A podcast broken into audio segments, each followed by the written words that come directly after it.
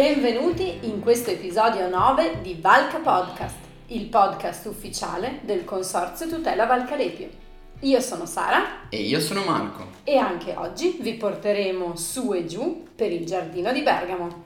Rieccoci quindi nel nostro format. La struttura oramai la conoscete. Azienda, vino, territorio e cibo.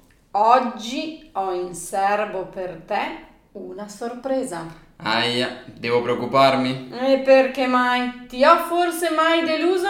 Devo rispondere? Ma che malfidato! Comunque, oggi ti porto a visitare l'azienda spumantistica della Valcalepio per eccellenza. Vuoi dire che me ne parli?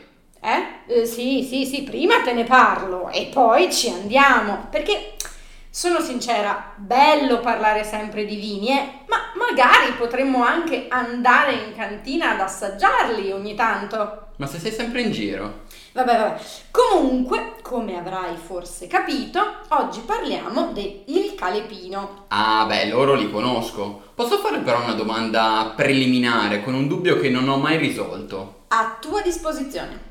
Il calepino. Cioè, perché questo nome visto che la famiglia si chiama Plebani?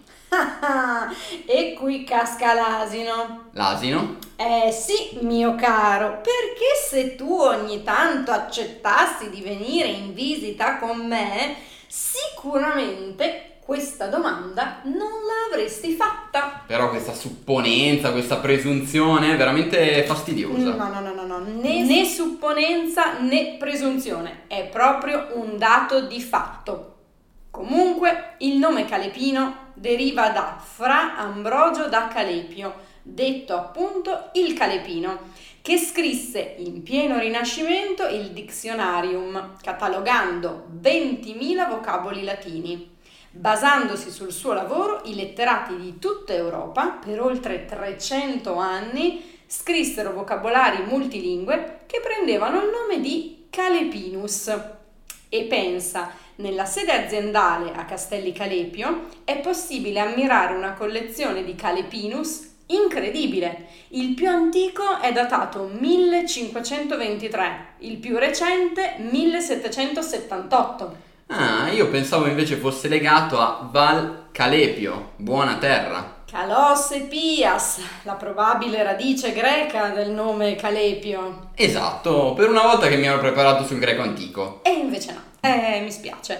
Però direi che un bel tour dell'azienda, con passeggiata sulle surie, degustazione e visita ai dizionari, potrebbe starci oggi. Passeggiata sulle surie?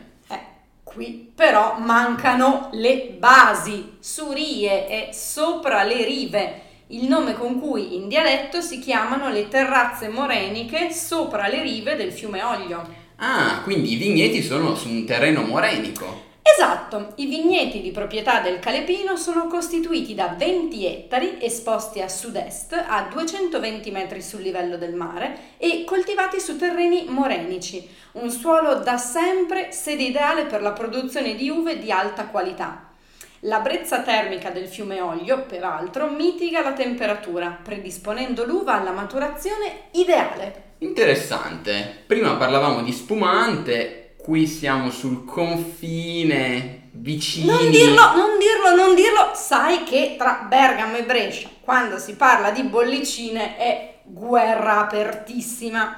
Il Calepino è senza ombra di dubbio l'araldo della spumantistica bergamasca.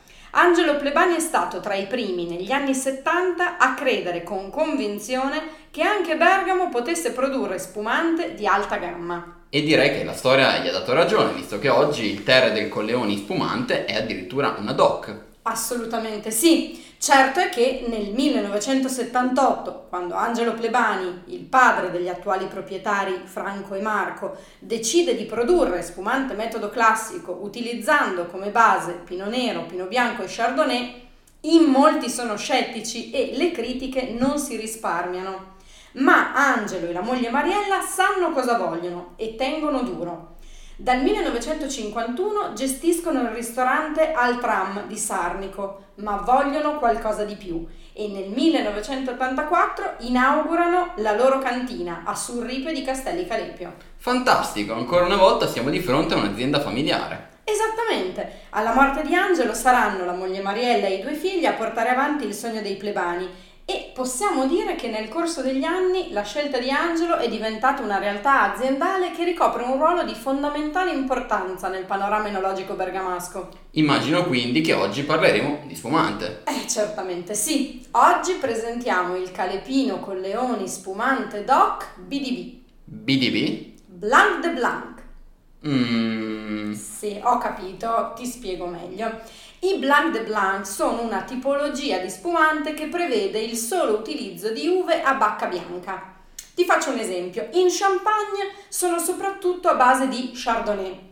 Nel caso invece del calepino con leoni spumante DOC si tratta di Chardonnay, Pino Bianco e Pino Grigio. Ah, ok. Mi dai anche qualche nota tecnica? Volentieri. Lo spumante affina sui lieviti per 24-36 mesi e una volta pronto presenta un perlage fine e resistente, con una spuma bianca ed evanescente, color giallo paglierino con riflessi verdognoli. Al naso è fruttato con ricordi di agrumi e frutta tropicale, ricordi di fiori bianchi e salvia. In bocca è fresco e fruttato, armonico e intenso. È caratterizzato da un finale di piacevole acidità che ricorda gli agrumi, amplificando nel palato le sensazioni di freschezza e fragranza percepite all'olfatto.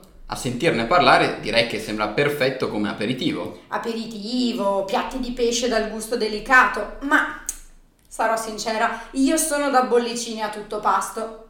Anzi, anche se non è ancora ora di mangiare, quasi quasi vado a controllare se ho una bottiglia in frigo di calepino con leoni spumante DOC BDB. Sai, va servito a 8 gradi, quindi meglio tenerlo al fresco. Poi, io te lo dico, non è adatto a una lunga conservazione in bottiglia e Franco e Marco consigliano di consumarlo nei 24 mesi successivi alla sboccatura, quindi... Vabbè, non commento. Tadan! Ecco qui la bottiglia bella fresca e ho anche due calici.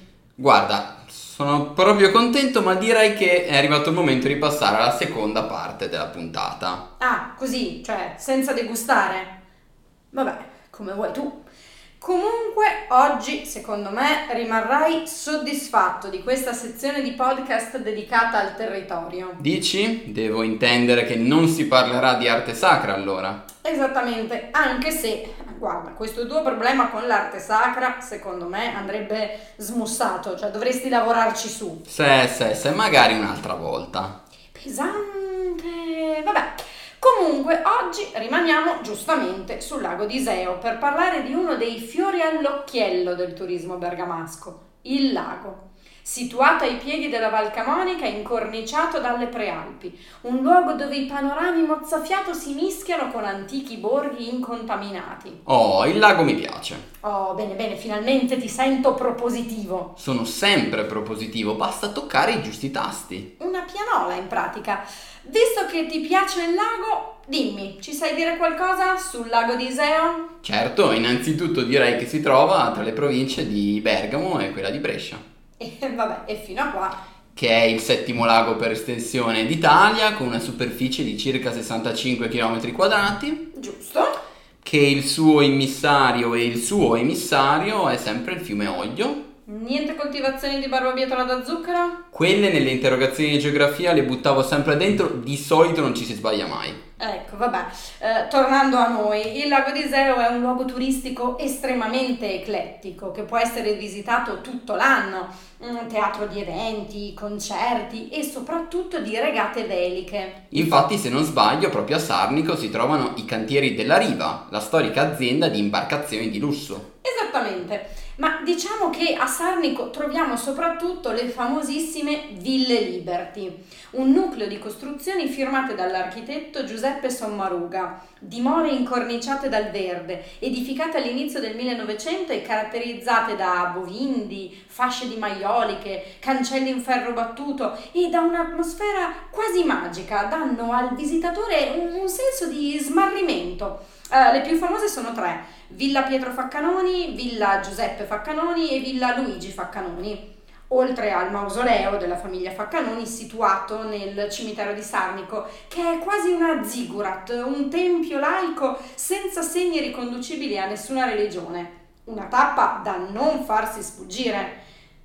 Vedi, vedi, continuiamo nel segno dell'assenza di arte sacra, eh, nonostante tutto. E infatti sto apprezzando molto. Eh, potremmo andare avanti perché continuando sulle sponde del lago troviamo Lovere che dal 2003 è entrata a far parte dei borghi più belli d'Italia. Una cittadina definita il luogo più romantico che abbia mai visto in vita mia dalla poetessa inglese del XVIII secolo Lady Mary Wortley Montague.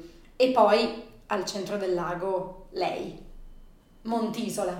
Montisola? Eh sì. Si tratta dell'isola lacustre più grande d'Italia.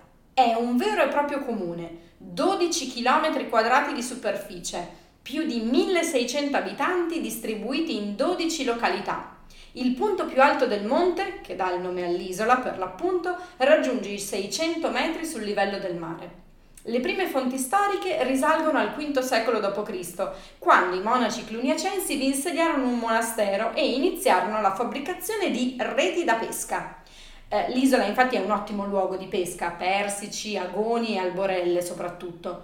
I monumenti di maggiore interesse sono sicuramente il santuario della Madonna della Ceriola sulla cima del monte, il santuario di San Rocco, la chiesa di San Michele Arcangelo. Ehi ehi ehi ehi ehi ehi ehi ehi, ehi. si era detto niente arte sacra. Stavi andando così bene. Mi distraggo un attimo e te ne approfitti. Beh, vabbè, mi sembrava interessante da aggiungere, insomma, poi mi sembrava che stessi perdendo l'interesse, vedi che così ti ho riconquistato subito. Ma invece, due parole sul ponte di Cristo andrebbero fatte. The Floating Piers. Sì, quello che tutti conosciamo con il nome di ponte di Cristo. Vabbè, ho capito. Vuoi parlarne tu? Volentieri. Cristo, il celebre artista specializzato in land art, dal 1969 stava pensando di realizzare un'opera che fosse un ponte galleggiante all'interno di una baia o di un lago Aveva provato inizialmente in Argentina, nel delta del Rio della Plata, a Buenos Aires, progetto che non andò in porto, e poi successivamente, alla fine degli anni 90, nella baia di Tokyo, non riuscendo ad ottenere i permessi necessari.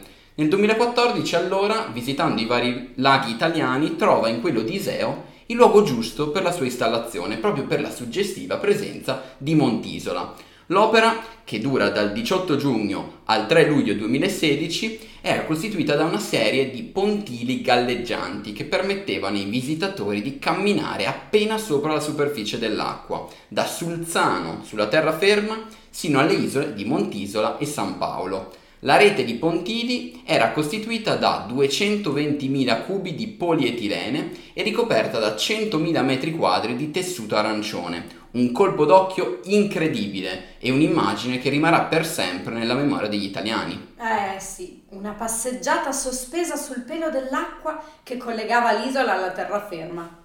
Eh, tra l'altro, se non sbaglio, durante l'intero periodo di permanenza del ponte il totale dei visitatori è stato di un milione e mezzo di persone. Impressionante. Ma scusa, perché ti stai rimboccando le maniche? Ma come perché? Dai che lo sai. No, quindi ora immagino che tocchi cucinare.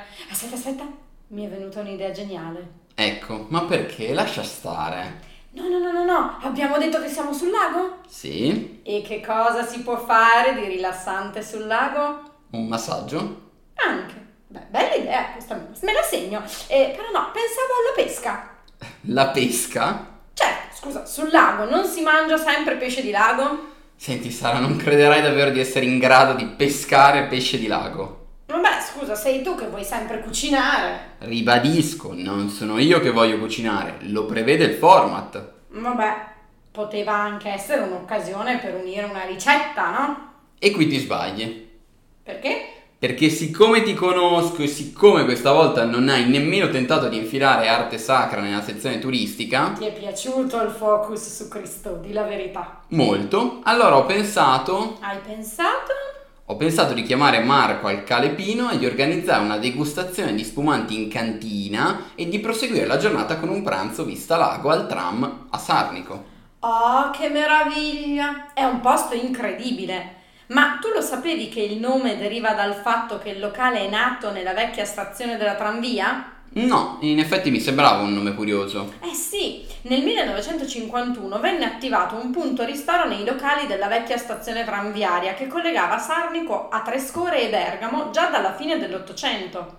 E in quegli anni la famiglia Plebani rileva la licenza e sono oltre 60 anni che gestiscono questo posto meraviglioso con un'attenzione e una cura per il cliente davvero uniche. Infatti, quando oggi ho chiamato per prenotare erano entusiasti. Ma quindi oggi niente ricetta? Guarda, sono sincero. Avremmo dovuto preparare il risotto al caleppino BDB con Leoni Doc, però poi ho pensato, ma perché devo impazzire a cercare di convincerla a soffriggere dolcemente la cipolla bianca avendo cura di non bruciarla, tostare il riso con una buona quantità di burro, aggiungere due bicchieri di spumante a temperatura ambiente, lasciare sfumare per un paio di minuti? Per non parlare poi del fatto che avresti dovuto aggiungere brodo bollente, poi attendere 13-14 minuti per la cottura, aggiungere pepe bianco, grana, burro, far mantecare il tutto romistando con il cucchiaio di legno, mi raccomando di legno, e poi abbinare con il caleppino BDB con Leoni Doc metodo classico. Beh, a parte che forse nel frattempo mi sarei bevuta tutta la bottiglia, però sembra buono. Su questo non ho dubbi, infatti ho già chiesto allo chef di farci trovare questo risotto da assaggiare. Beh, comunque guarda, te lo devo dire, sono davvero contenta che arrivati alla nona puntata inizi ad entrare nello spirito giusto. Diciamo pure che sono sfinito. Lavorare con te è davvero troppo complicato. Comunque, quando hai finito questa solita pantomima, sarebbe ora di chiudere il podcast. Che dici? Mi sembra un'ottima idea. Come al solito. Beh, anche per oggi vi abbiamo dato un sacco di informazioni interessanti e gustose. Ci risentiamo presto con la prossima puntata di Valca Podcast, su e giù per il giardino di Bergamo. A presto, ciao. ciao.